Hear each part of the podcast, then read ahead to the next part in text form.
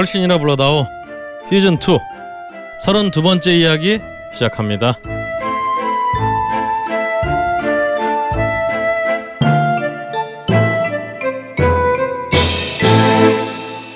전 세계에 계신 걸신어 여러분 안녕하십니까?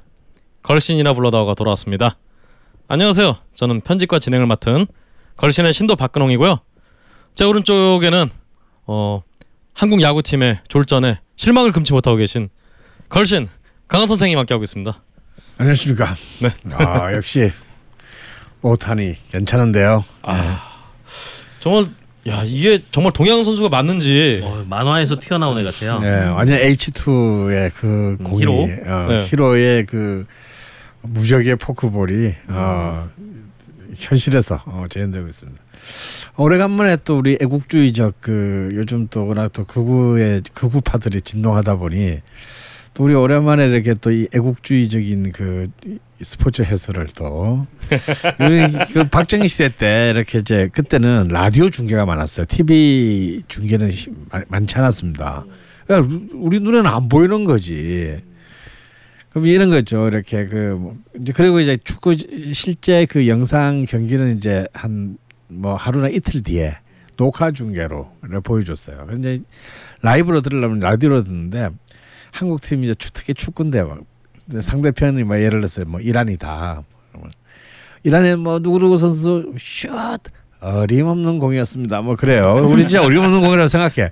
나중에 알고 보면 거의 뭐 골포스트 스치고 지나가. 근데 이제 한국 팀이 공격해서 이제 슈팅하는데 뭐 예를 들어서 뭐 이제 잡은 건슛 아슬아슬하게 빈다는 거, 뭐 이런 게 좀- 그러 그러거든요.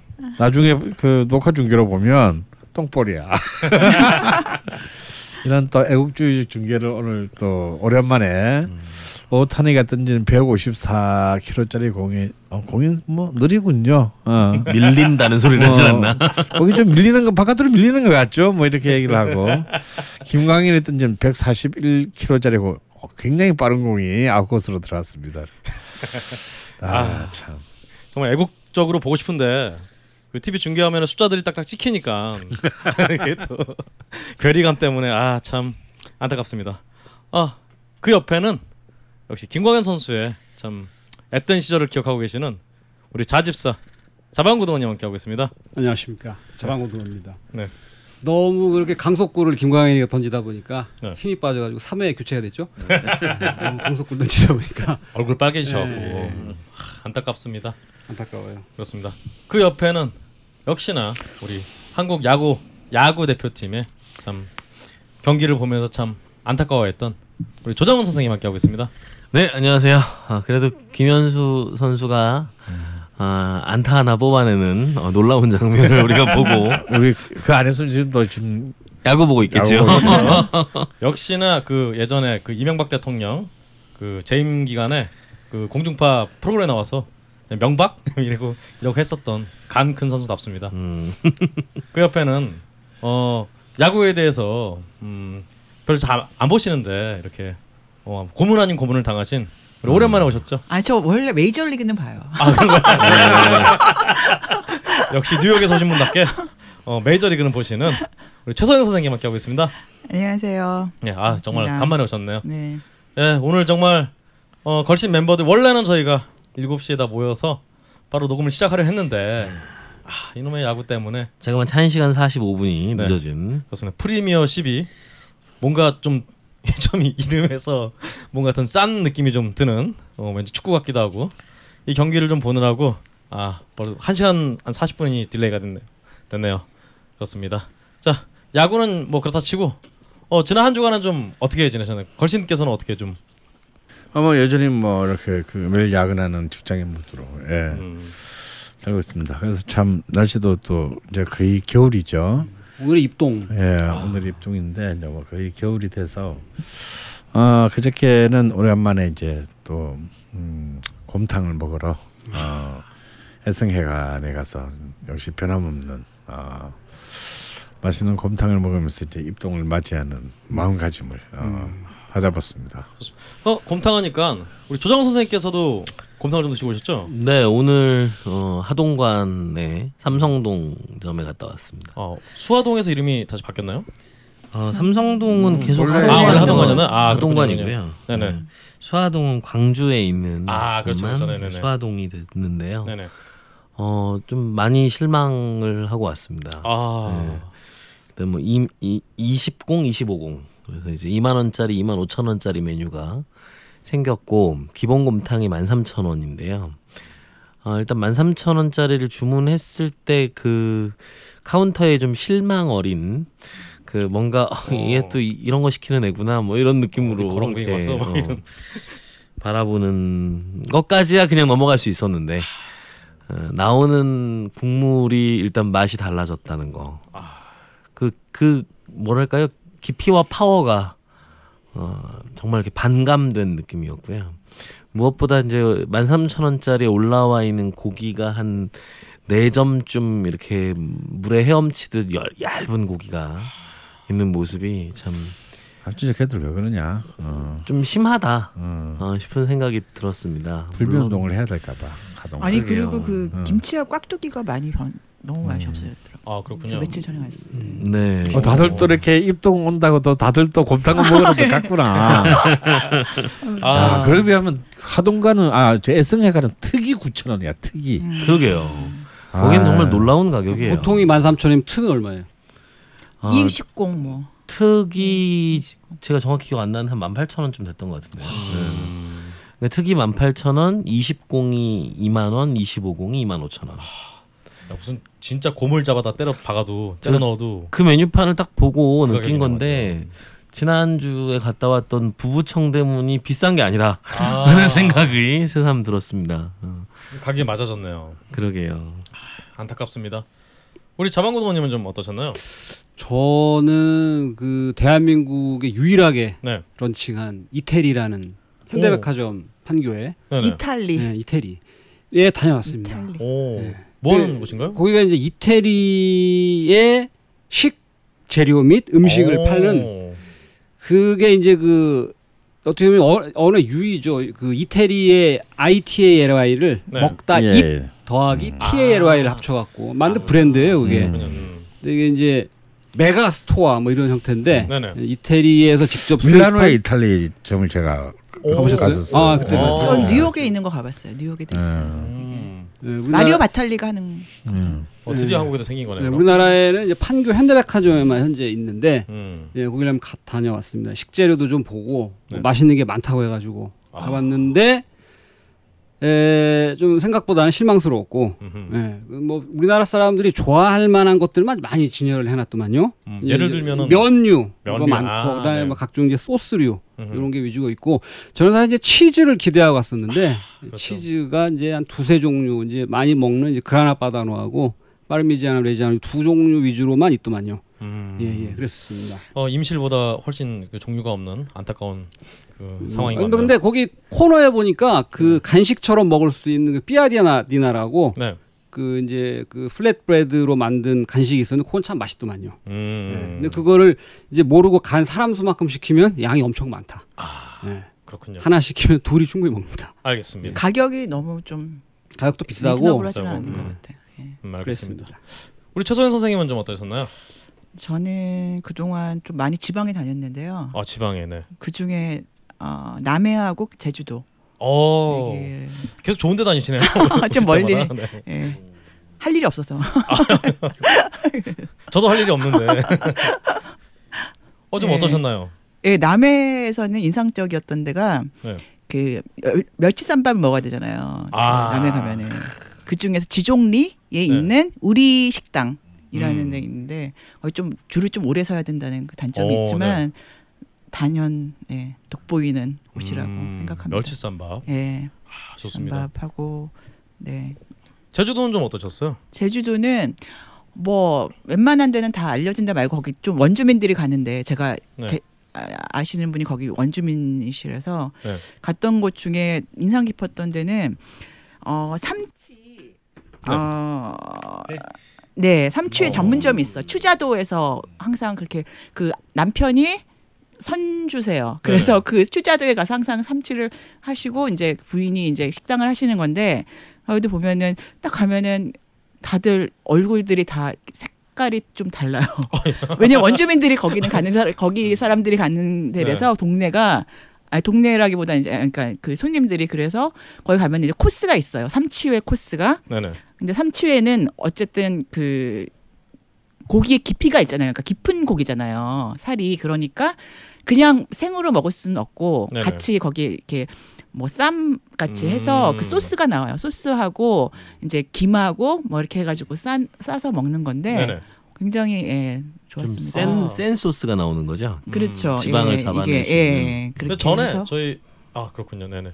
그거 하고 이제 그거 나오고 처음에 나오고 그 다음에 이제 지리로 해서 아, 삼치 지리. 그게 정말 어, 저는 삼치질이. 네 지리도 오. 나오고 뭐 그다음에 뭐 그다음에 탕 아니 뭐죠 마지막에 매운탕? 매운탕. 어 매운탕 뭐 비슷하게 나와 아무튼 음. 코스로 나와서 저는 만족하게 먹었습니다. 그렇군요. 음. 전에 뭐- 우리 아 예. 오늘 오면서 마침 삼치 얘기하니까 생각나 뉴스를 들어보니까 고등어의 어획량이 많이 그 감소해 갖고 아 네. 마트에서 지금 이마트 기준으로 그 사람들이 고등어가 삼치를 훨씬 더 많이 먹고 있는 추세다라고 하더라고요. 음, 네. 그렇군요. 네. 그렇잖아요. 고등어가 이게 비싼 건지 싼 건지 좀 애매한 생선이었는데 네. 음. 올해는 좀 확실히 좀 비싸겠네요. 네, 가격이 많이 올랐다 하더라고요. 네 거기 그렇습니다. 이름이 일도촌 매운탕이라고요. 일도촌 이름이. 매운탕. 제주시에 있습니다. 아 좋습니다. 네. 그리고 사실 저 전에 자방고등어님하고 그 음. 서귀포를 갔을 때도 보니까 음. 제주도 분들은 회를 이렇게 여러 가지 김이라든가 싸서 먹는. 싸서 드시는 네. 거를 기본적으로 굉장히 좋아하시더라고요. 네, 그렇습니다. 그래서 알겠습니다. 저는 사실 뭐 이제 음, 먹을 거보다는 아 지난 그 아이유 사태를 보면서 어, 그 아이유 대체 뭐예요? 그 아이유 욕을 많이 먹는 모양이던데. 그렇죠 아이유의 이 신곡에 네. 가사가 이제 그 나의 오- 라임 오렌지 나무에 어. 그 제제가 등장하는데 오. 아저 그 그, 그 라임 오렌지 나무 그 밍기뉴 나무. 나무 어. 나무의 관점에서 이제 제제를 이렇게 바라보는 그런 노래인데 어. 거기서 이제 다섯 살짜리 제제가 어. 제제를 좀 성적인 대상으로 바라봤다 나무가 나무가 그래서 어린이를. 어린이를 어. 그래서 그것 때문에 이제 아니 이게 무슨 어, 다섯 살짜리 애를 음. 성적인 대상으로 삼으면 어떡하냐고 어. 그래서 그 동력 출판사라고 어. 그 나의 라임 오렌지 나무를 번역해서 출판하셨나 봐요 동력에서 어, 어. 거기서 페이스북에 이제 어 제재는 그런 아이가 아닙니다 이러면서 오. 아빠인가? 그러게요 할아버지인지 어. 여튼 이런 어떤 글도 쓰고 어. 어 전국 지금 그래서 전 어떤 SNS적으로 음. 어 아이유 신곡 음원 그 뭐죠 그 불매 운동 오. 불매 운동이 벌어지고 있고 그래서 이제 바로 이제 다음에 이제 아이유가 사과를 했는데 뭐라고 사과했어요? 아뭐 그냥 나무 입장에서 너무 좀 안 좋게 봐서 미안하다. 그러니까 뭐 그런 식의 사과를 했는데 이제 거기에 대해서도 이제 많은 이제 네티즌들이 아 이거 이게 무슨 사과냐 그냥 이게 변명이지 이러면서 지금 반 아이유 정서가 지금 들끓고 있습니다. 그래서 저는 사실은 우리 걸신께서는 이 사실을 알고 계셨는지 이 뉴스를 알고 계셨는지 꼭 여쭤보고 싶었거든요. 이게 정말 그렇게 해석을 할 수 있는 건지 그렇게 또 해석을 했다고 해서 이렇게 출판사가 앞장서서 제재는 그런 아이가 아닙니다 이러면서 뭐 성명을 내고 이런 게 과연 참 어떻게 해석을 해야 되는 건지 이게 어, 요즘, 요즘 이렇게 그 할 일 없는 분들이 좀 많으신 것 같아요. 아니면 뭐 또 이렇게 허지웅 씨랑 아, 또 그렇죠, 진중권 선수까지 이제 얘기에 또 붙었죠, 둘이. 어, 어, 둘이 붙은 건 아니죠. 어, 어, 그 출판사 측에 대해서 아 니 제재를 꼭 그렇게 그 어, 당신들이 이렇게 정의할 권리는 없다. 아, 책, 책을 번역만 한. 건데. 아, 근데 어.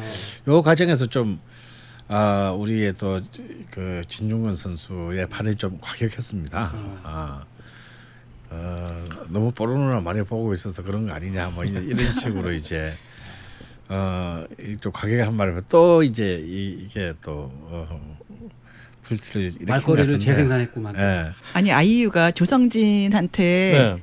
그 쇼팽 아, 콩쿨 예 네네. 밀렸잖아요. 조성진이 더 아이유를 앞질렀다. 그렇게 아, 네. 하니까 거기에 대한 또 반격이 어. 아닐까 그런 얘기도 있습니다. 그렇잖아요. 지금 그 조성진 씨의 음반이 그것도 뭐 실황 음반이라고 하던데 네. 지금 콩쿨 대회를 예. 실황으로. 아 그렇군요. 그 네. 주- 줄을 서서 지금 LP를 사려고 CD. 얘기하고 있다고. 지금 초판을 5만 연말 시장까지 겨냥해서 5만 장을 찍었습니다. 와. 클래식에서는 참 보기 힘든 일인데요. 뭐 사실은 뭐 팝에서도 보기 힘든 일이죠. 초판 그렇죠. 5만 장 찍기란.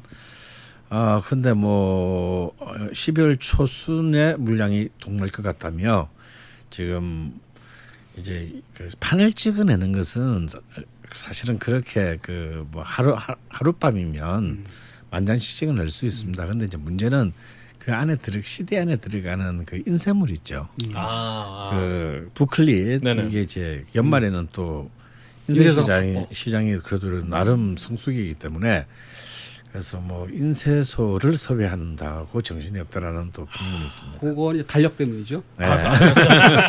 그렇죠. 근데 그 달력 뭐 다음에 다이어리 네. 뭐 이런 이제 이런 게 연말이 제일 인쇄 시장에 그 그렇습니다. 봉투. 어, 오늘 최서영 그 선생님이 왔으니까 그 궁금해서 관련해서 그런데 네. 그 저는 조성진 피아니스트의 인터뷰가 되게 재밌었던 게 자기는 자기 손이 연주하는 걸 봤다 이렇게 얘기했거든요. 오. 인터뷰에서 자기 자기 손이 연주하는 걸 눈을 감상만 그날- 했다 이렇게 할 그날, 정도로 그날 왜냐면 첫 번째로 나왔어요. 네. 이 본선에서 이제 첫 번째로 결선에서 첫 번째로 나왔는데 저들이 그 실황을 쭉 그 유튜브로 봤는데요.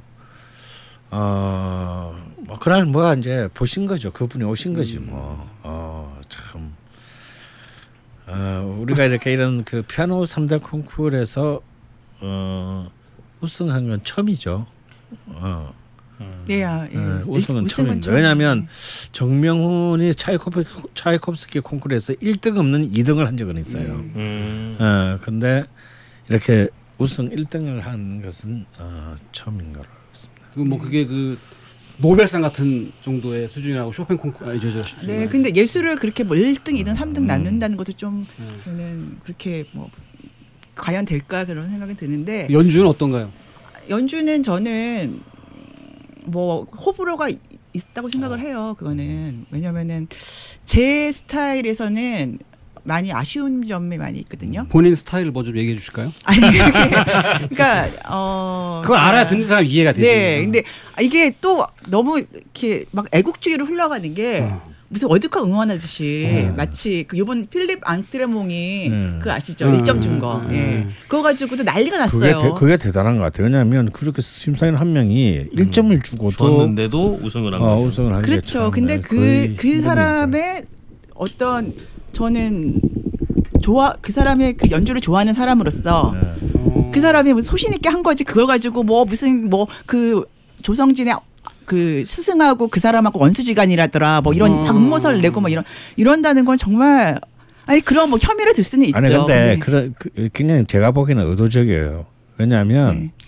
필립 앙트로몽은 제가 굉장히 싫어하는 피아니스트인데 그 조성진의 스승인 미셸 베로프는 제가 굉장히 좋아하는 그 피아니스트거든요. 네. 근데 그 둘의 그 불화는 굉장히 유명하고 네. 음. 어 실제로 예심에서도 굉장히 노골적인 그 편파 판정을 했습니다. 네, 다음 라운드 뭐 어, no 어, 거기에 대해 아예 no를 예. 했어. No. 아. 두 번을 no를 했죠. 음. 네.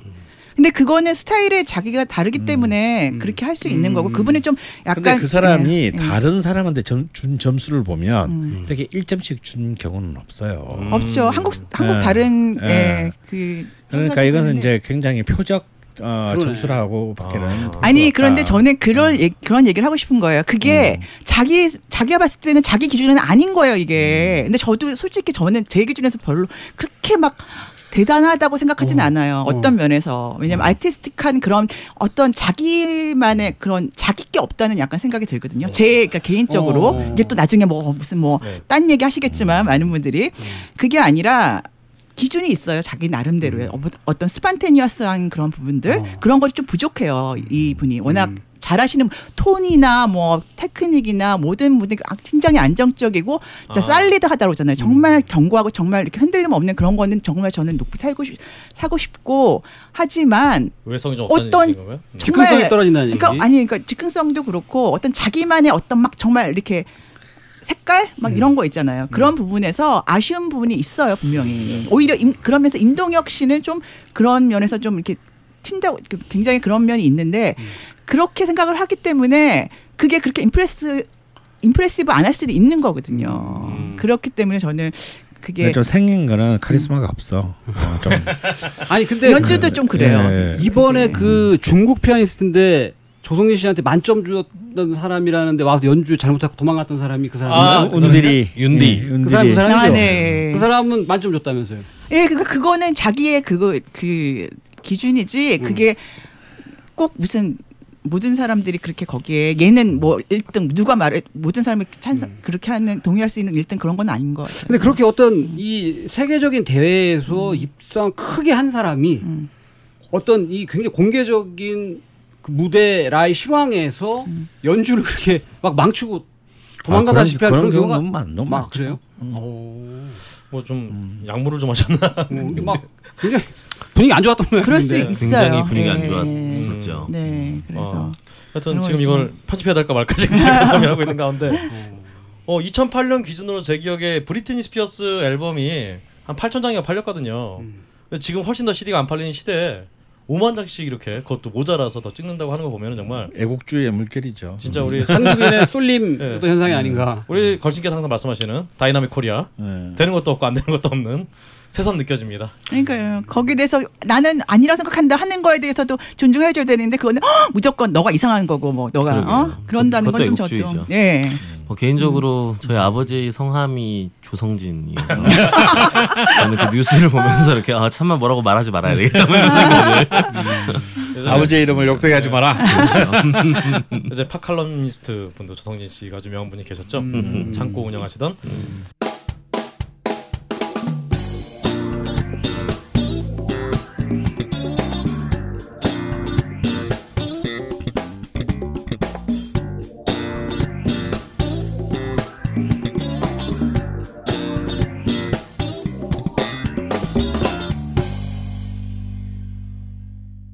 아 이렇게 어, 많은 일들이 있었습니다만 또 저희 딴지 라디오 게시판에서도 많은 일들이 있었어요.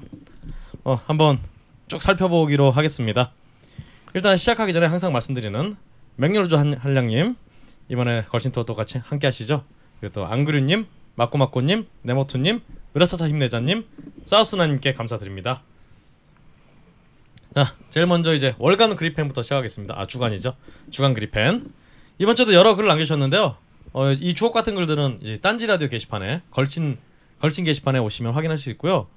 어 뭐 여러 책 소개하고 더불어서 이번에 화성 동탄에 상해로 갔다 오셨다고 어 걸신께서 동탄 쪽은 잘 안 오시는지라고 어, 또 질문을 좀 주셨네요. 예, 동탄 상해로 저도 가봤는데 네네. 어, 저희 개인적인 생각으로 굉장히 훌륭한 좀 아, 아, 그래요?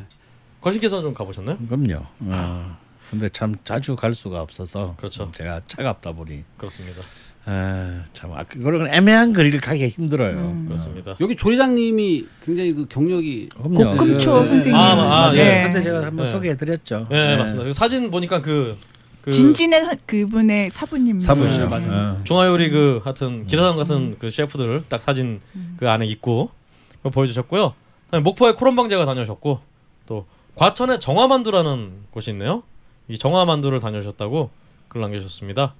그리고 이제 소울시티 무안편에 대해서 여러 그 전남 인근의 지역민들의 반응도 소개해 주셨는데요. 이거, 진짜 재밌네요.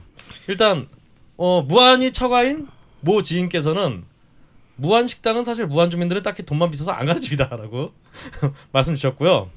다음으로 이제 주인장이 우리 처, 처외갓집에 새 살다가 성공한 아줌마라고 본인의 어떤 말씀에 신뢰를 더하기 위해서 인맥을 자랑해 주셨고요. 그다음에 이제 이 그리페님의 아버님께서는 낙지는 식당서 뭔 돈 주고 사 먹냐 시장에서 사오면 되지. 그리고 그리고 무슨 무한 무한이 무슨 낙지가 낙지는 역시 신안군이 신안군 낙지 최고제라고 말씀 주셨습니다. 다음으로 해남이 고향인 그리페님의 친구분은 무한서 먹은 고구마로 최고다면 안 되지. 해남 고구마를 안 먹어보고 어디 고구마를 음, 고구마는 해남이죠. 고구마는 음. 해남이지라고. 그리고 그 외에 영암이 고향이신 또 다른 지인께서는 어 낙지는 무한이 아니라 독천이지만 지금 영산간 하구를 틀어막아서 독천이 망해서 어부지리를 얻은 거다. 하시면서 독천 낙지에 대한 또아 독천 식당은 참 음, 잊을 수가 없는 집이죠. 네. 음. 그렇습니다. 어, 이거 맞, 좀 전라도 사투리를 좀 살려가지고 맛깔나게 좀 읽으면 더 좋을 텐데. 아, 제가 다시 할까요? 예, 고향이 그쪽이잖아요. 고향이 고, 제가 그쪽인데 전에도 예, 예. 한번 말씀드렸지만 저희 집안 어르신들이 음. 전라도 사투리를 전혀 안 쓰시기 때문에 어. 저 전혀 영향을 못 받았어요. 어. 오히려 경상도 사투리가 저- 잘 되는 어. 안타까운 사정입니다. 음. 마지막으로 이제 무안에 사시는 그리페님의 고모님께서 이제 어, 이놈의 시키 연락을 자주 해야 하시면서 집불 삼겹이 맛 이게 뭐가 맛있냐고 서울 애들은 그런 거 좋아하는가 보다라고 하시면서 말씀 주셨고요. 어, 무한식당은 뭐 이름 많이 들어봤는데 요즘은 무한읍에 있는 승달 가든이 좋다고 동네 분들은 또 말씀하신다고 그 집 가서 이제 그리페님의 고모부 이름 되면 잘해준다고 그래서 지금 게시판에서는 이제 승날 가든도 바로 그 옆에 있어요. 아, 그렇군요. 예, 저도 거기 가봤습니다. 네. 예.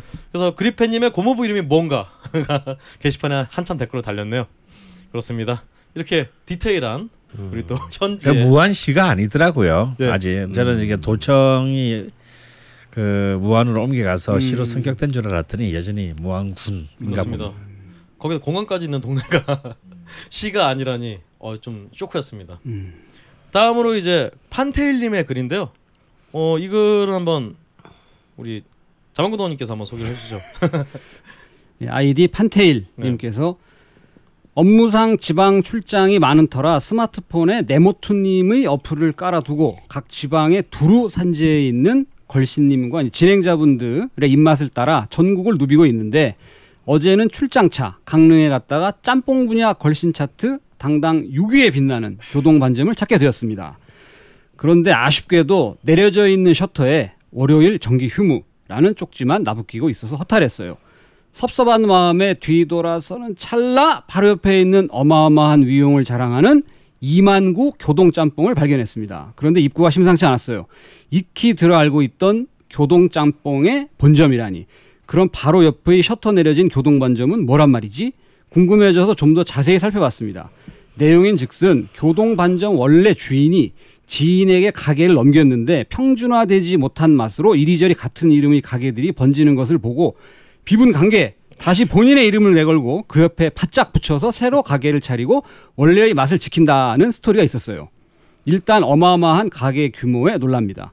벽에 붙어 있는 사업자 등록증에 박힌 대표님의 성함이 원래 교동반점 창업주이시라는 이만구가 아닌 엉뚱한 이름인 것에 두 번 놀랐어요. 그리고 엉뚱하게도 순두부, 갈비탕 같은 메뉴도 같이 팔고 있는 것에 세 번 놀랐습니다. 아쉽게도 아직 오리지널 교동 짬 교동 반점의 짬뽕 맛을 맛보지 못한 저로서는 직접 비교가 불가능했습니다만 묵직하고 적당히 매운 맛은 꽤 입맛에 맞았어요. 하지만 개인적으로는 죽전 교동 짬뽕이 훨씬 낫다고 생각됩니다. 인터넷을 찾아보니 대구에도 어느 고속도로 휴게소에도 심지어 미국 LA에도 프랜차이즈점을 확장 중이더군요. 평준화되지 않은 기존 교동짬뽕의 프랜차이즈화에 반대하며 오픈했다라는 어, 오픈했다는 곳이라기에 고개가 갸웃거려지는 행보이기도 합니다만 진실은 무엇일까요? 걸신님은 혹시 알고 계시지 않으신가요? 라는 이제 글 올려주셨네요. 전에도 비슷한 사연이 한번 있었죠. 아, 그렇죠. 음. 바로 직전에 우리 또 곰탕을 둘러싼 정말 음. 그것이 알고 싶다가 음. 펼쳐졌는데 이번엔 짬뽕 편이네요. 음. 아 이거 뭐 근데 느낌상은 진짜 좀 아닌 것 같은데 댓글에서도 좀 이거 아닌 것 같은데라고 음. 말씀하셨는데 순두부도 팔고 막. 예, 갈비탕 음. 어 이거 뭐, 어, 뭐 선생님 혹시 뭐 알고? 어떻게- 음식을? 아 저도 그런 그 그 또 원조를 둘러싼 또 이제 그 얘가 이분 뭐 어제 오늘 나온 얘기가 아니고 음. 교동점은 꽤 오래 됐습니다. 근데 뭐 별로 이렇게 그 뭐 언급할 필요는 없을 정도다. 어, 라고 정리하면 될 것 같고요. 근데 이제 그 요거는 좀 짚어야 될 것 같아요. 이 교동 반점 그러니까 이제 이 교동 짬뽕이 이제 프랜차이즈를 하는데 이 프랜차이즈는 좀 어, 조금 다른 프랜차이즈랑 다릅니다. 음, 저는 그 교동 반점의 이 프랜차이즈는 일종의 이제 전수 창업의. 어, 형태거든요. 그러니까 뭐 사실 qual- 쉽게 말해서 지점들의 quality를 책임을 질 수가 질래야 질 수가 없는 거죠. 그러니까 이제 오히려 저는 이것이 좀- 오히려 좀 이것이 그 어 문어발식 확장을 하는 어떤 통상적인 기업형 프랜차이즈보다는 훨씬 더그 어, 좀 인간적인 프랜차이즈다라는 생각을 합니다.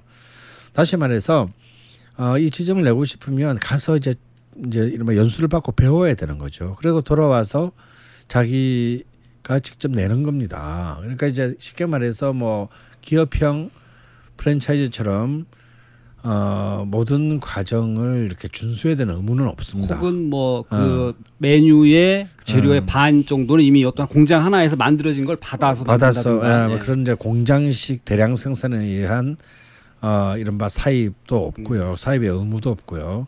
따라서 그 어, 로열티 피를 내지도 않습니다.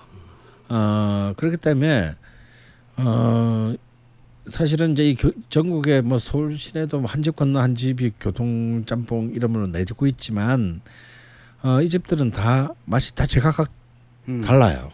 어, 그러니까 정말 제대로 이렇게 어, 정말 배우고 또 그 위에 자신의 어떤 집약적인 노, 노력이 또 추구가 들어간 집은 훨씬 어, 어쩌면 본전보다 갖거나 더 뛰어난 맛을 내는 집도 있고 그렇지. 또 그냥 단순히 그 이름만을 얄팍하게 앞세워서 그 얄팍한 짬뽕을 내는 집도 있고 천차만별입니다. 그래서 이렇게 이 전국에 어, 이 교동 짬뽕을 찾는 분들은 어, 또 그런 재미가 있지 않을까. 어, 이 집은 정말 그냥 교동 반점의 이름을 더럽히는 곳인가 옥석을 아니면. 어, 음. 더 이렇게 치열하게 이 그 자신이 어 배우는 것을 바탕으로 더 멀리 나아가고자 하는 집인가를 어 가려내는 음. 것도 재밌는 음. 게임입니다. 그런 점에서 이제 죽전의 그 교동짬뽕 같이 규모는 아주 작지만 어, 어쩌면 본점보다 더 어, 집중적인 그 맛을 내는 집도 있고요. 어, 또 정말 형편없는 뭐 제가 강남에 뭐 교동짬뽕집 갔다가 불질러다 참았는데 어, 저도 여러 집 그럴라다 참았습니다. 나는 형편없는 집들도 있습니다 사실. 어, 그렇지만 저는 이 방식이 어, 오히려 차라리 굳이 프랜차이즈를 해야 된다면 어, 오히려 훨씬 더 어, 좀좀 더 이렇게 그 어, 좀 착, 비, 덜 착취적인 어떤 방식이 아닌가 어, 이런 점에서 좀 어, 더 높은 점수를 주고 싶습니다. 음. 음. 사실 이전 방송에서도 계속 말씀해 주셨던 부분인데요. 그렇다면 이 정말 이 이만구 씨는 과연 정체가 뭔지 이만구 씨의 주장은요. 네. 그러니까 어, 실제로 나에게 직접 전수를 받은 사람은 11명뿐이다. 네. 근데 이제 이 사람들이 에게 프랜차이즈를 허락한 것이 아니었고 네. 어, 유명세를 타서 직접 찾아와서 짬뽕 기술을 전수받으려는 사람들이 문정성시를 이뤘는데 네. 어, 돈만 가지고 온다고 해서 그걸 가르쳐 줄 수는 없었고 사정이 딱하고 다시 인생을 살아보고 싶다는 신락 같은 희망을 가진 사람들에게 이제 약간의 재료비만 받고 기술을 알려주셨답니다. 음. 근데 이제 그러다가 어 본인은 몸이 안 좋아져서 어 음식점을 팔고 잠시 현업에서 물러나 있으셨나 봐요. 그런데 이제 갑자기 이게 프랜차이즈로 막 퍼져나가는 것을 보면서 아니 쉬고 있을 일이 아니다라는 생각이 들어서 지금 다시 이만구 교동짬뽕으로 특허를 내고 그리고 다시 시작을 하셨다고 주장하고 계시고요. 네. 예, 그래서 실제로 아마 뭔가 사연이 있는 것 같긴 한데 뭐 또 음식은 또 맛으로 또 승부를 해야 되는 것이기 때문에 그렇죠. 또 일단 지켜보고 또 가보신 분들의 평가들을 좀 봐야 할 듯합니다. 하여튼 이게 본인이 정말 맞다면 정말 본인도 이렇게 사실은 전국적인 프랜차이즈가 될 줄은 프랜차이즈가 아니지만 될 줄은 사실은 꿈에도 생각 못 하셨겠죠 사실은. 어 알겠습니다. 이- 이만구 씨. 네 이만구 씨 진실이 언젠가 밝혀지기를 기다리면서 다음으로 이제 노야님께서 이제 드디어 금강산에서 맛본 평양냉면 얘기를 좀 풀어주셨는데요. 이거는 우리 한번 조정원 선생님께서 네, 네. 어, 외금강 호텔 옥류관 분점 시식기라고 해서 올려주셨습니다. 네. 전지전능하신 걸신님이야 걸신어 여러분 안녕하십니까? 이제야 옥류관 냉면 편을 올립니다. 그래서 위치 소개해 주셨고요. 네. 어, 1788제곱미터에 490명을 수용할 수 있는 메머드급 크기의 아 참 이게 본점이 아니죠 이게. 네. 네 금강산 특구 내에 외금강 호텔 안에 있는 곳입니다. 네네. 본점은 대동강변에 있습니다. 그렇 아 음. 그렇군요. 예. 그리고 이제 출입 방법은 현재는 중국 관광객과 북측 인사를 대상으로 영업을 하고 예약을 해야 식수, 식사를 할 수 있다고 하고요. 그래서 이제 첫째 날은 옥류관이 문을 닫아 못 들어가고 있었고 둘째 날 저녁을 먹고 혹시나 하는 마음에 가보셨답니다. 그랬더니 정문이 열렸답니다.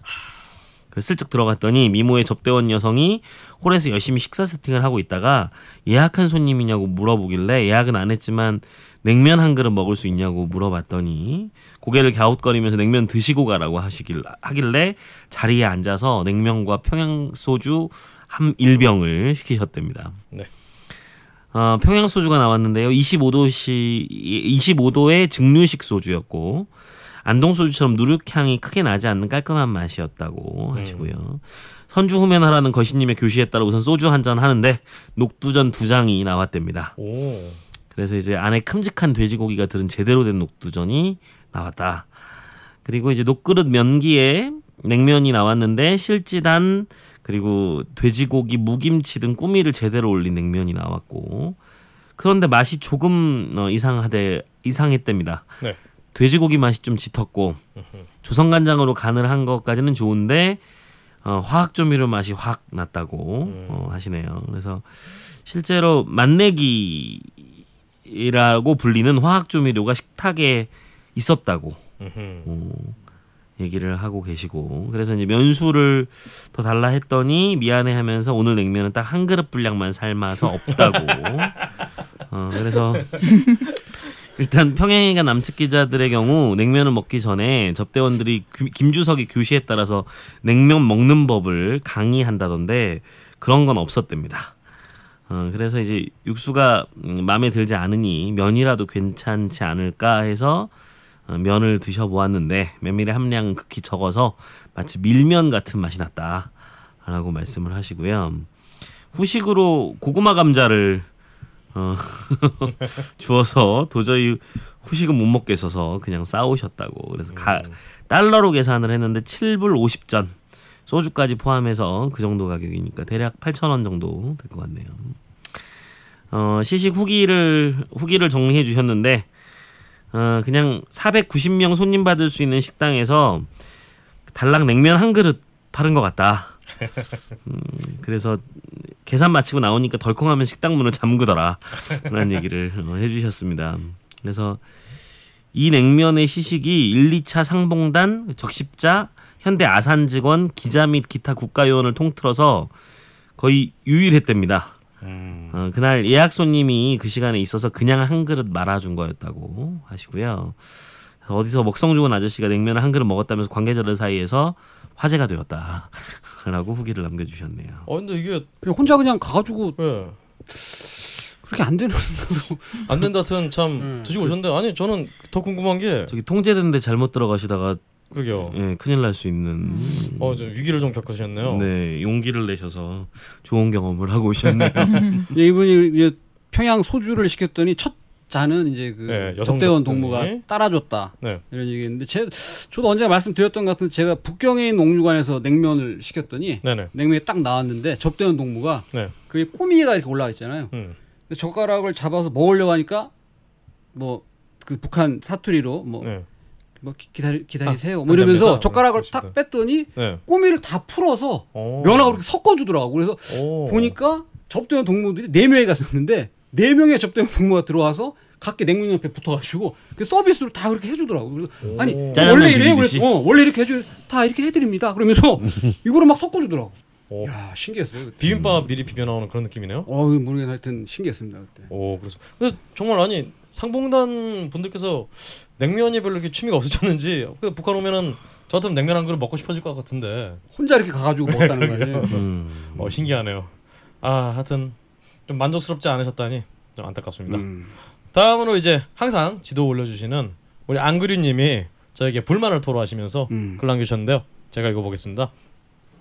지도 올리면서 항상 걸신님께 이런저런 질문했는데 박근홍님께서 안 보시는 것 같아서 오랜만에 따로 글 올려봅니다라고 하시면서 어 일단은 설문조사 응답률에 대해서 어, 말씀을 좀 해주셨어요. 그래서 천명 대상의 5% 음. 응답률이면은 이게 천 명 중에 다섯 명이 아니라 음. 어 맞아요. 2만 명의 모집단 중에 5%가 대답한 게 천 명이다. 맞아요. 아, 이렇게 이렇게라고 네. 말씀해 주셨고요. 네. 다음으로 이제 서울 우유 우유페이 대, 우유페이에 대해서 어 좀 저희가 안 좋은 말씀 드렸었는데요. 어 이거에 대해서 이제 음 김현정의 김현정 뉴스쇼에 누, 뉴스쇼에 나온 CBS. 아 CBS 그렇죠. 한국노총의 서울 우유수 노사 대표님께서 어 좀 다른 말씀을 주셨다고 그래서 그냥 이거 이 우유페이가 우유 소비 촉진을 위해서 좀 이벤트성 행사였고 이걸 뭐 일괄적으로 이렇게 우유를 다 주는 게 아니라 요청한 사람만 그렇게 공급을 하는 걸로 음. 어, 돼 있다고 합니다. 음. 그래서 이제 뭐 말씀으로 이제 써- 써주신 말씀으로는 이제 한국노총에서도 강성노조로 유명한 서울우유 노조와 합의된 사항이었다고 이게 우유로 페이를 준다는 그 자체가 그래서 이게 합의된 사항인데 이거를 뉴스에서 이렇게 왜곡을 했다라고 말씀을 해줬다고 합니다. 네 이렇게 또 글 남겨주셔서 감사드리고요. 다음으로 이제 맹렬우주 한량님하고 이 안그리님께서 제주도에서 만나셨다고 곳곳에서 만나시는군요. 그렇습니다. 음. 어참 맹렬우주 한량님의 사진이 그렇게 많이 안 올라갔을 텐데 어, 굳이 또이 알아보시고 양반들은 그 시즌 1 때 그 공개 방송할 때 네. 그 바로 옆자리에 앉아 있었어요. 아. 그렇죠, 그렇죠. 네. 생각해보니까 저 공개 방송 때 두 분 얼굴을 다 본 기억이 음. 나네요 사진 보니까 근데 이게 참 제주도 공항에서 우연히 만들기 만나기 진짜 힘든데 지난주에 저희한테 그 야식을 추진해 주셨던 루리드 님이 네. 아 그렇죠 애성화관에 갔다가 옥수총각을 거기서 만났다고. 아 네. 참 신기한 거 이게. 관계자분들께서는 정말 네. 우리 걸신어들께서 네. 굉장히 열심히 지금 네. 식탐 투어를 하고 계신다 네. 알아주시고요 혹시 들으시면은 네. 꼭 알아주시기 예, 바랍니다 예, 예. 다음으로 이제 어 꿍님은 음 수당 전쟁 얘기하시면서 어 자방고등 자방고등어님의 병력 숫자가 과장되었을 거라 하시는 거는 자신이 보기엔 아닌 것 같다. 어. 그래서 그 사료에 따르면 이제 전투병만 11, 113만 3,800명이라고 오. 끝자리 숫자까지 적힌 것으로 봐서 어. 어, 거의 모든 사학자들이 1차 대전이 벌어지기 전까지 최대 병력이 동원된 전투로 인정을 한다고 합니다. 어. 아, 근데 사실 이거는 저도 뭐 따로 사료를 좀 찾아봐야겠네요. 사학과 출신이니까. 아. 그렇죠. 예, 사학과 출신들은 자기 눈으로 사료를 확인할 때까지는 음. 어, 이거를 인정할 수 없습니다. 음. 야, 하여튼 말씀 감사드리고요. 예, 예. 혹시 교수님 아니, 아니실까요? 좀 두려워지고요. 다음으로 이제 누구시길래님 글을 우리 최성 선생님께서 한번 소개해 주시죠. 안녕하세요. 얼마 뒤면 늦둥이를 갖게 되는 중년 가장입니다. 첫애 때는 젊어서 그랬는지 산후조리에 큰 신경을 안 썼는데 이번엔 산모 나이도 많아 걱정입니다. 특히 음식이 많이 걱정이 되고요. 아무래도 미, 미역국을 자주 먹을 것 같은데 고기, 사골, 조개 이외에 다른 미역국 재료가 있을까요? 서울에서 생선으로 끓일 엄두는 엄두도 안 나고 어 이게 뭐야? 어, 저도 모르겠습니다. 그걸 좀 하여튼 삼 어, 여기 삼모 산모 몸에도 네. 좋고 맛도 좋은 음식은 뭐가 있을까요? 집에서 해 먹는 것도 힘들 것 같으니 포장 가능한 식당 있으면 소개 부탁드립니다. 서울입니다. 항상 좋은 방송 감사드립니다.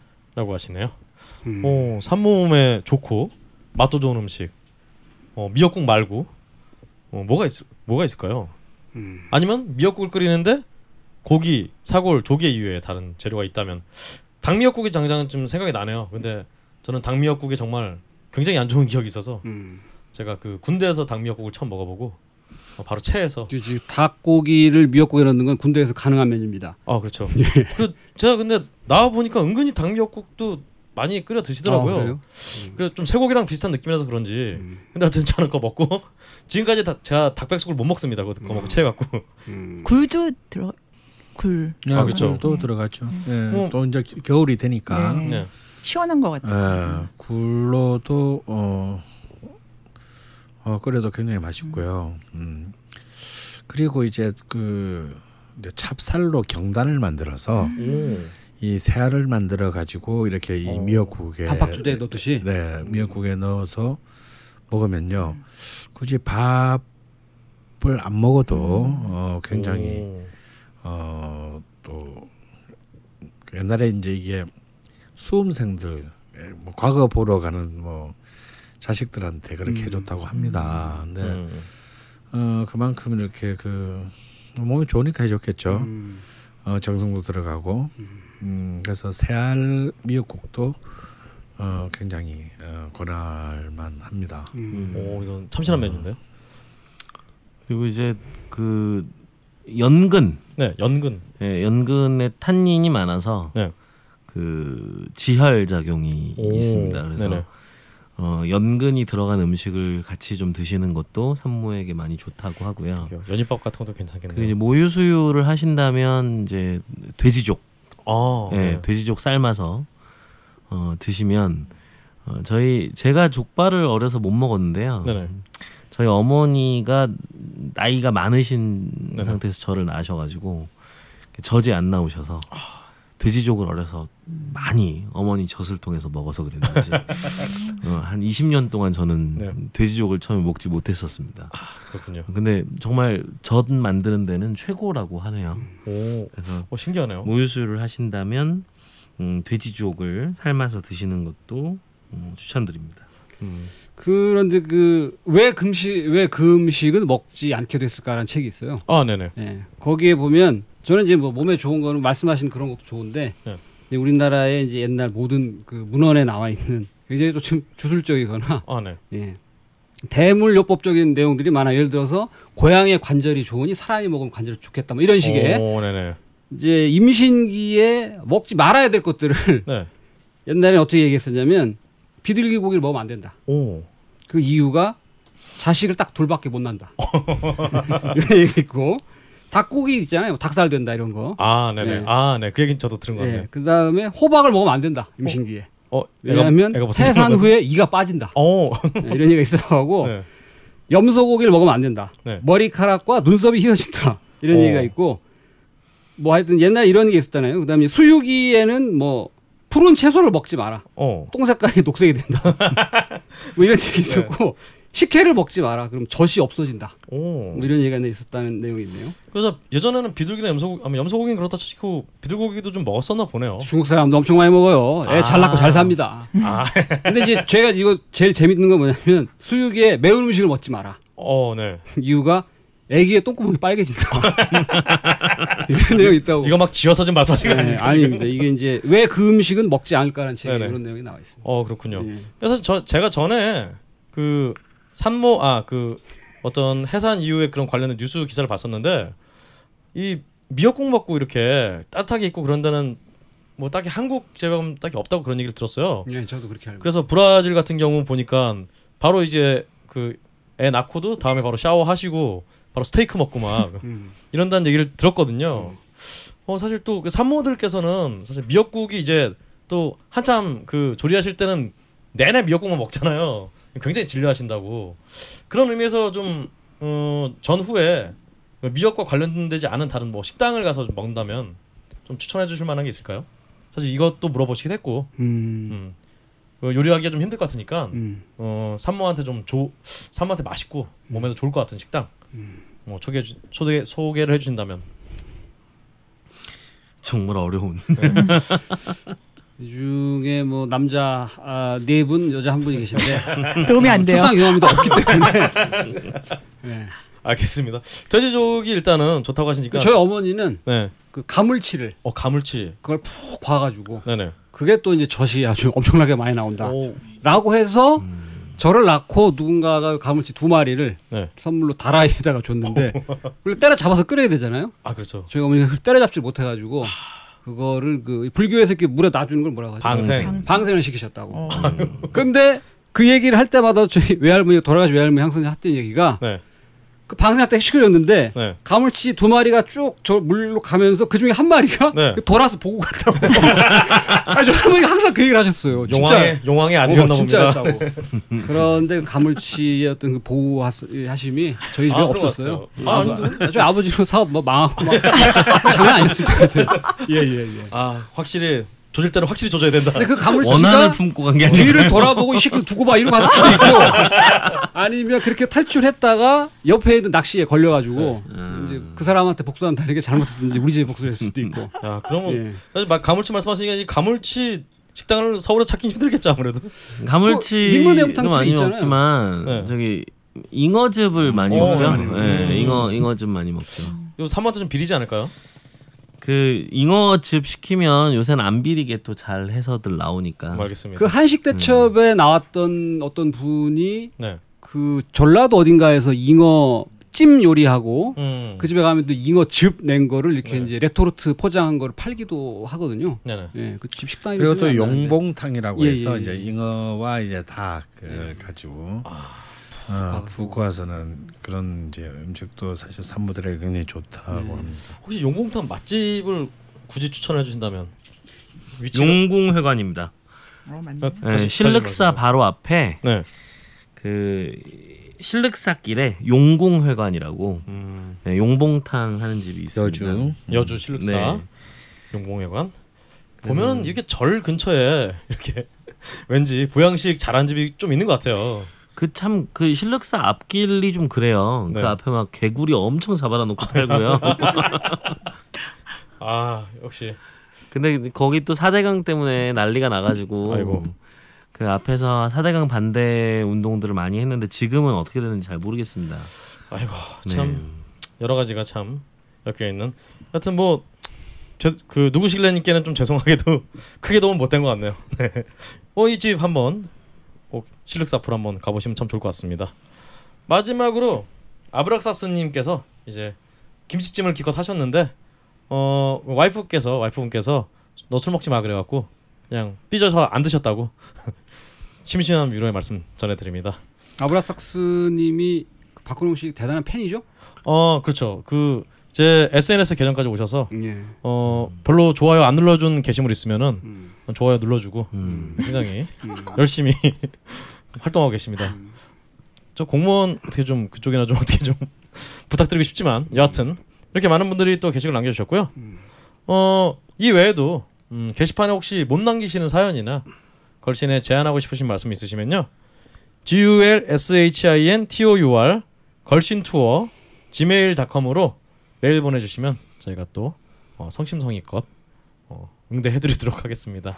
딴지마켓 4번 타자 비에넌 선수 오늘 경기 세 번째 타석에 들어섭니다. 아, 이 선수 이미 빅그린 투쓰리 샴푸와 이 빅그린 body care 시리즈로 홈런 두 개를 때렸는데요. 아, 이번엔 뭘 들고 나왔는지 기대되네요. 아 이번에 들고 나온 것은 주방 세제입니다. 맘메이드 주방 세제. 아, 얘는 이 선수 정말 한결같은 선수네요. 아, 이번에도 알러지 성분과 인공향을 배제한 이 자연 유래 성분 제품으로 자극은 덜하면서 이 강력한 세정력을 보여주는 무기를 들고 나왔어요. 아 큽니다. 홈런. 두말하면 입 아픈 빅그린의 기술력으로 만든 주방 세제 맘메이드 피부에 닿는 모든 것 이제 빅그린에 맡겨주세요. 아 참 우리 빅그린 아 빅그린 어 종합 세제 및그 뭐라 그래야 되지 이거를 이건 하여튼 세제 세트인데 세제 세트 받으셨죠 다들? 예, 그거 선생님 집에도 네, 와 있더만요. 예, 예. 선생님 뭐 저는 뭐 그 전부터 썼으니까. 그렇지. 그렇죠. 전 너무 놀라운 포장지를 네. 안에 포장을 열어보니까 하나하나 무슨 우주선에 들어갈 제품 마냥 그러게요. 너무나 예쁘게 포장이 돼서 그 안에다가. 핵폭탄을 그렇게 포장해도 터지지 않을 정도로 네, 굉장히 그렇습니다. 정성이 들어가 있는 일단 또 저희가 어 얼마 전 보니까 한국에서도 이제 갤럭시 관련 스마트폰의 점유율이 50% 50% 밑으로 떨어졌다고 아이폰 6s가 나오면서 음. 아이폰이 이제 그 한국의 43%의 점유율을 점했다고 여기서 참 느껴지는 교훈 디자인이 중요하다. 그런데 이 정말 빅그린 세제가 디자인이 굉장히 어 뭐랄까 언뜻 보면 미제 같아요. 어, 명품의 정말 디자인입니다. 언뜻 미제 저는 같아요. 미국 거 수입한 줄 알았어요. 어 저도 정말 그런 줄 알았어요. 굉장히 그 새끈한 디자인을 자랑하고 있죠. 그리고 저, 제가 아직 주방 세제는 못 따봤고 네. 세탁 세제를 같이 보내주셨더라고요. 아 그렇죠. 네. 저는 세탁 세제가 있는지 처음 알았어요. 네, 지금. 그래서 네. 저는 세탁 세제를 먼저 네. 어, 따게 됐는데 마침 또 딱 떨어져서 어 그런데 아주 세척력이 좋고 또 네. 친환경적이라고 하니까 마음도 좀 편해지고. 까만 옷이 하얘졌다고. 아, 그럼 큰일 나죠. 아, 그만큼 이제 세탁력이 좋다. 어, 네, 그러면 잘못하면 또 네. 배상하셔야 되니까. 갑자기 흰 면티를 입어야 되는데 없다. 그러 그렇죠. 면 아무 색깔 있는 거 놓고 빅그린 세제를 이렇게 돌리면 흰색 면티가 됩니다. 그냥 그 정도로 세탁력이 뛰어나다. 걸레로 쓰려고 그랬다. 네. 그렇지. 더러운 거 닦아가지고 아 이건 네. 걸레로 써야 되겠다 했는데 빨았는데 다시 입어도 되겠는 거예요. 자집사님 이 자집사님의 이 전에 이담채 김치 이 멘트를 네네네. 들으시고 네네. 광고주분 한 분께서 포기하셨어요 저희 아, 광고 아니 저는 포기하셨어요. 어쨌든 간에 그 뛰어난 감당할 수 없다, 이걸. 얘기를 드려야 되니까 그 다음에 집에 있는 각종 걸레들 있잖아요. 네. 이걸 싹 다 놓고 세제를 아. 돌렸더니 어느 순간 내가 그거로 얼굴을 닦고 있다. 냄새와 어떤 그 살균력이 너무 뛰어나가지고 그렇습니다. 굉장합니다. 가장 중요한 것은 정말 친환경 세제라는 거 음. 아무리 그냥 막 갖다 써도 환경에 굉장히 미미한 영향을 끼친다는 거 이게 중요합니다. 확실합니까? 어, 본인들께서 이렇게 말씀하시니까 네. 어, 신뢰의 빅그린 음. 믿어야죠. 그럼요. 이렇게 훌륭한 빅그린 세제 음. 지금 딴지 마켓에서 절찬리에 판매하고 있습니다. 그리고 제가 그 빅그린 예전에 샴푸 아 샴푸는 네, 뭐또 써봤는데요. 어, 명품이죠. 그 샴푸는 아, 정말 제가 한 세 번 정도 구매를 했었는데 네네. 한방 샴푸를 쓸 때보다 훨씬 더 그렇습니다. 머리가 튼튼해지는 느낌이 예, 들었습니다. 덜 이- 빠지나요? 아 예, 저도 아- 그 당시에 머리 빠지는 게 좀 고민이 돼서 네. 썼는데 처음에는 좀 뻣뻣한 느낌이 있더라고요. 근데 네. 점점 뻣뻣한 느낌이 쓰면서 없어지면서 두피도 되게 건강해지는 그런 그렇습니다. 느낌이 받았습니다. 이게 좀 뭐랄까 밀당을 좀 하는 그런 모발에. 힘이 생긴다 그러잖아요. 네. 그렇죠. 예, 예, 어, 모발에 힘이 생긴다는 걸 증명하기 위해서 그래서 광고를 예, 넣어주신 예. 뚝심의 이 빅그린. 그래서 이제 모발에 힘이 생겼을 때 네. 그거로 이제 과일 같은 거 찍어 먹어도 됩니다. 아 그럼요. 그 정도로 모발에 힘이 좋습니다. 빅그린 샴푸가 아무래도 좀 가격이 좀 있기 때문에 예, 예. 저는 이게 가격만 좀 안 나가면은 제가 온몸에 샤워 어떤 젤 대신 막 바르고 그럴 텐데 좀 비싸다 보니까 그렇게는 못 쓰고 있지만 여튼 빅그린 머리카락으로 과일을 찍어 먹어요. 그 정도로 세제- 모발에 힘이 좋다. 세제와 길게 자르면 젓가락으로도 쓸 수 있다. 이런 말씀을 드리겠습니다. 알겠습니다. 예, 예. 이 부분 잊어주시고요. 예. 여튼 딴지마켓에서 절찬리에 판매하고 있습니다.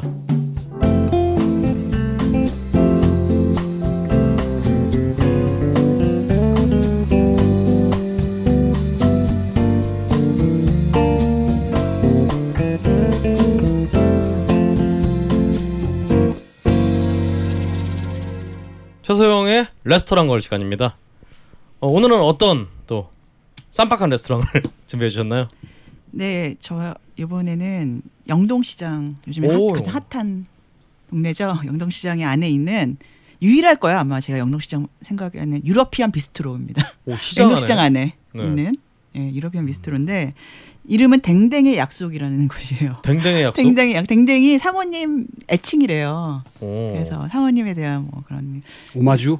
뭐 그런가 봐요. 예, 어. 같이 계시 거기에 사시더라고요. 그래서 어, 굉장히 가정적인 분이시네요. 네, 그러니까 젊으신 셰프님인데 이분도 폴 보퀴즈라는 네. 그 프랑스 리옹에 있는 그 세계적인 그 institute 그런 그 요리 학교 아, 출신이시고요. 놀이 학교 아 요리 놀이 학교? 요리학- 요리 학교. Institute. 아 예, 네. 그렇죠, 네. 요리 학교에서 어 졸업을 하시고 거기서 벨기에에서 어 식당을 하셨대요. 아, 그 벨기에에서? 벨기에, 예. 벨기에 안에서 그 친구 그 벨기에 친구하고 식당을 하셔서 직접 하시다가 이제 뭐 비자 문제로 음. 이렇게 했는데 그 식당에서 한 그 경험이 이제 그 아무리 본인이 거기서 티를 안 낸다고 해도 사람들이 다 디스플레이를 한 거 보고 어 너 아니 이 이거 너가 한 거지 이렇게 알더래요. 같은 그 친구하고 그 음. 셰프가 했, 했는데도 그러니까 뭔가 숨길 수 없는 그런 게 있다는 거죠. 자, 그 동양 사람의. 일단 그러면 첫 번째 정보가 French군요. 네, 그런데 이분은 딱 French라고 하기보다 네. 약간 복합적으로 음. 그러니까 편안하게 그러니까 시장이니까 아무래도 비스트로를 표방하시는 분이에요. 그래서 음. 그 비스트로의 가격으로 배불리 먹을 수 있는 오. 저 아주 어, 바람직한 식당이라고 생각합니다. 어 그러게요. 네, 그래서 이분은 일단 거기에 가면은 그 코스 요리가 있어요. 아, 코스 역시, 요리가 있는데 네. 예, 5만 원짜리 코스 요리인데 오. 거기에 보면은 음, 샐러드 그다음에 뭐 그다음에 뭐 이렇게 앞에 카프레제 뭐 이런 거 카포나라 뭐 하는 새우 새우를 겨- 양념에 절여서 한 뭐 그런 음식들 그다음에 수프가 나오고 메인으로 한 접시 안에 세 가지 고기가 나와요. 오. 스테이크를 조금 조금씩 이렇게 한 접시에 나 먹을 수 있게. 근데 거기에는 쇠고기 안심하고 등심하고 그다음에 어 양념에 절인 부채살 구이 뭐 이렇게. 그래서 근데 또 이분이 어쨌든 파인 다이닝을 할 수 있는 그런 실력이 있으시기 때문에 그 안에 가니쉬를 굉장히 파인 다이닝적으로 하셨어요. 음. 정성을 정말 많이 들이시고 시간을 많이 들여서 그리고 그 다음에 디저트 나오고 디저트도 다 만드시고 그죠? 그 다음에 커피 나오고 이렇게 해서 5만 원인데 음 저는 가장 여기서 이 집에서 인상적이었던 게 그 유러피안 다인 그런 비스트로에도 불구하고 겉절이가 나와요. 겉절이? 겉절이를 예. 배추 겉절이 배추 겉절이요? 배추 겉절이는 아니고 부, 그러니까 부추하고 네. 뭐그 약간 그 거기만의 그 비밀 레시피가 있는 음. 그 막걸리로 담근 식초가 있어요. 음. 근데 그 아버지께서 직접 담그셔서 2년짜리 2년 대 숙성시킨 막걸리 그렇죠. 예, 식초를 하고 그것과 또 만드신 직접 만드신 어, 매실청이 있습니다. 어, 만드신- 매실청? 예. 아 청을 이렇게 양념처럼 이렇게 같이 그러니까 섞어서 네. 그 매실청과 그 막걸리 식초를 아, 버무려서 네. 음. 거기다가 이제 그 기본적인 그 뭐 양파하고 어 부추하고 뭐 약 아주 간단한 야채를 넣어서 네네. 뭐 한국적인 뭐 그런 거 넣지 않고 아주 감칠맛 나게 그 겉절이를 줘요. 그러니까 보통 그러잖아요. 뭐 고깃집 가면은 뭔가 겉절이 이런 거 먹고 싶지 않아요? 스테이크 이런 거 할 때. 아무래도 네. 느끼한 거 먹으면 그렇죠. 예. 그러니까 거기서 이분이 형식을 깨신 거예요. 어떻게 보면은 자기가 그래도 막 나름 폴 보큐즈 출신이심에도 불구하고 막 그 친구들은 그런데요. 막 야, 너 이런 거 왜 하냐고 이렇게 좀 제대로 해야 되는 거 아니냐 이렇게 하는데 본인은 손님들이 원한다면 그렇게 할 수 있다 얼마든지. 근데 음. 이게 정말 제가 봤을 때는 신의 한 수예요. 이 오. 겉절이가. 예. 어. 근데 그것도 이분 정말 좋은 식당인 게 그 꼭 코스를 안 시켜도 파스타나 이런 걸 시켜도 주신대요. 손님들이 원하시면. 어. 굉장히 그런 거에 대해서 이렇게 좀 센스가 있으시네. 네, 센스도 있으시고 푸짐 이렇게 뭐 그런 예, 푸짐하게 항상 손님들 접대하려고 하는 그런 분이 있고요. 하여튼 이 말씀 들으니까 원래 좀 양식 같은 거 좀 느끼해서 못 먹는다. 음. 네. 어, 이 한국 사람이 좀 어? 겉절이 같은 거 좀 나와야지 이런 분들께 음. 야, 겉절이 여기 있습니다라고. 그렇죠. 예, 굉장히- 예. 특히 남자분들 어, 오시면은 너무 좋아하신대요. 그리고 어르신들도 많이 오신다고 그러더라고요. 제가 갔을 때도 뭐 90살 넘은 분도 오셔가지고 오, 네. 다 드시고 끝까지 드시고 가시더라고요. 겉절이 덕분에. 예, 겉절이 그리고 음 제가 봤을 때 그리고 가장 어 또 재밌는 게 한정판이 있어요. 하루에 네 개 네 사람만 팔아요. 뭐냐면은 수제 피자 버거가 있어요. 어, 수제 피자 버거? 예, 피자 버거인데 네. 이거는 왜 네 개냐면은 그 피자 도우를 하려면 네 개밖에 안 나온대요 한 번 하면은 음, 네네. 그래서 점심에만 파는데 이거는 그 위에는 깔쪼네 그걸로 해서 피자 도를 어 피자 치- 치즈하고 소스를 다 이렇게 넣은 다음에 음 패티를 넣고 밑에 패티를 넣고 패티도 아주 간단하게 정말 소고기에다가 양파에다가 베이컨 조금 이렇게 해서 순 쇠고기로 해서 하고 밑에 맨 밑에 어 치아바타 이렇게 음. 해서 그러니까 만두처럼 이제 그 칼조네가 좀 만두처럼 동그랗게 싸서 음. 이- 있는 거잖아요. 네. 근데 어 겉으로 보면은 만두인데 먹으면 피자야. 음. 그런 근데 그게 같이 뭐 여러 가지 또 이렇게 주시는 거 디저트까지 주셔서 9천 원이에요. 음. 그래서 오, 제가 9,000원? 예, 예. 음. 그래서 어 저는 이것도 강추하고 싶고요. 음. 네. 그리고 아, 이 이런 피자 버거를 먹을 때는 감자튀김이 안 어울린대요. 그래서 루꼴라 wild 루꼴라를 음. 샐러드 그걸 그렇지. 해 주세요. 그래서 그 wild 루꼴라는 직접 기르신 거 아버지께서 이제 그 집에서 직접 하우스 재배하셔가지고 한 그걸로 이제 오일에다가 그 살짝 오일에다가. 예 살짝 버물려서 식초 좀 넣, 넣었을 거고. 네뭐 오. 그렇게 해서 이렇게 네. 여기 맛있다고. 그러니까 집안이 원래 아버님께서 이렇게 재료를 공급해 주시고 예. 뭐 아까 막걸리 직접부터 시작해서 네, 예, 예. 어, 굉장히 좀 요리하고 친숙한 그런 네, 집안이시네요. 그런 야채들도 다 재배하신 거 집에서 가져한 거고요. 뭐 아까 제가 가니시도 말씀드렸지만 네. 거기에 그 고기에 나오는 가니시 중에 어 과일 케이크 이 있어요. 과일 케이크 과일 있는데? 네. 과일 케이크인데 그거는 약간 단게 나오는데 과일하고 그다음 파인애플하고 무하고를 숙성을 시켜서 갈아서 숙성을 시켜서 잘게 얼리고 해서 뭐 한 한 겹은 사과 하나는 한 겹은 애, 파인애플 한 겹은 무 이렇게 번갈아 가면서 해가지고 어, 거의 예 오. 무하고 같이 해가지고 이렇게 한 이틀 걸린대요 그게 하려면은 그래서 그런 거를 같이 하고 그러니까 모든 게 다 보면은 시간이 오래 걸리는 것들이에요 오, 음식들 케이크에 무가 들어가는 것도 네예 근데 이 그런? 우리가 생각하는 그런 케이크 아니라 네. 이렇게 그냥 가니쉬로 먹을 수 있는 음, 이렇게, 그래서 예. 짠 그런 짜다기보다는 뭐랄까요? 하여튼 좀 약간 단맛이 나는데 네, 그게 디저트는 그게 아니에요. 예, 어울리는 입맛을 돋굴기 위해서. 그렇죠. 예, 예. 음. 어 그렇 그렇고 어 여기는 그런 이렇게 이분이 분자 요리도 할 수 있고 모든, 모든 걸 할 수 있지만 왜 이렇게 멋이 멋있게 보이면 뭐 하냐 이거죠 음식이 멋있게 보이 보이 보이는 것보다는 먹고 싶게 만들어야 된다. 음흠. 그래서 막 뭔가 어떻게 먹어야 할지 잘 모르게 막 그러잖아요. 우리 가면 난감할 때 있잖아요. 그런 먹는 어, 방법을 이런- 몰라. 예, 어떻게 먹어야지 난감해. 어. 뭔가 굉장한 것 같아, 훌륭한 것 같은데 뭐 그런 거보다는 정말 접근할 수 있게 쉽게 접근할 수 있게 그렇게 어, 하려고 하는 그런 모토를 갖고 계세요. 그래서 음. 네. 아무래도 좀 시장 안에 있는 비스트로다 음. 보니까 테이블은 몇 개 있던가요? 테이블은 한 여덟 개 정도? 예, 음. 아주 적당한 예, 적당하고 그렇게 크지 않고 예. 시장 좀 깊숙이 들어가 있는.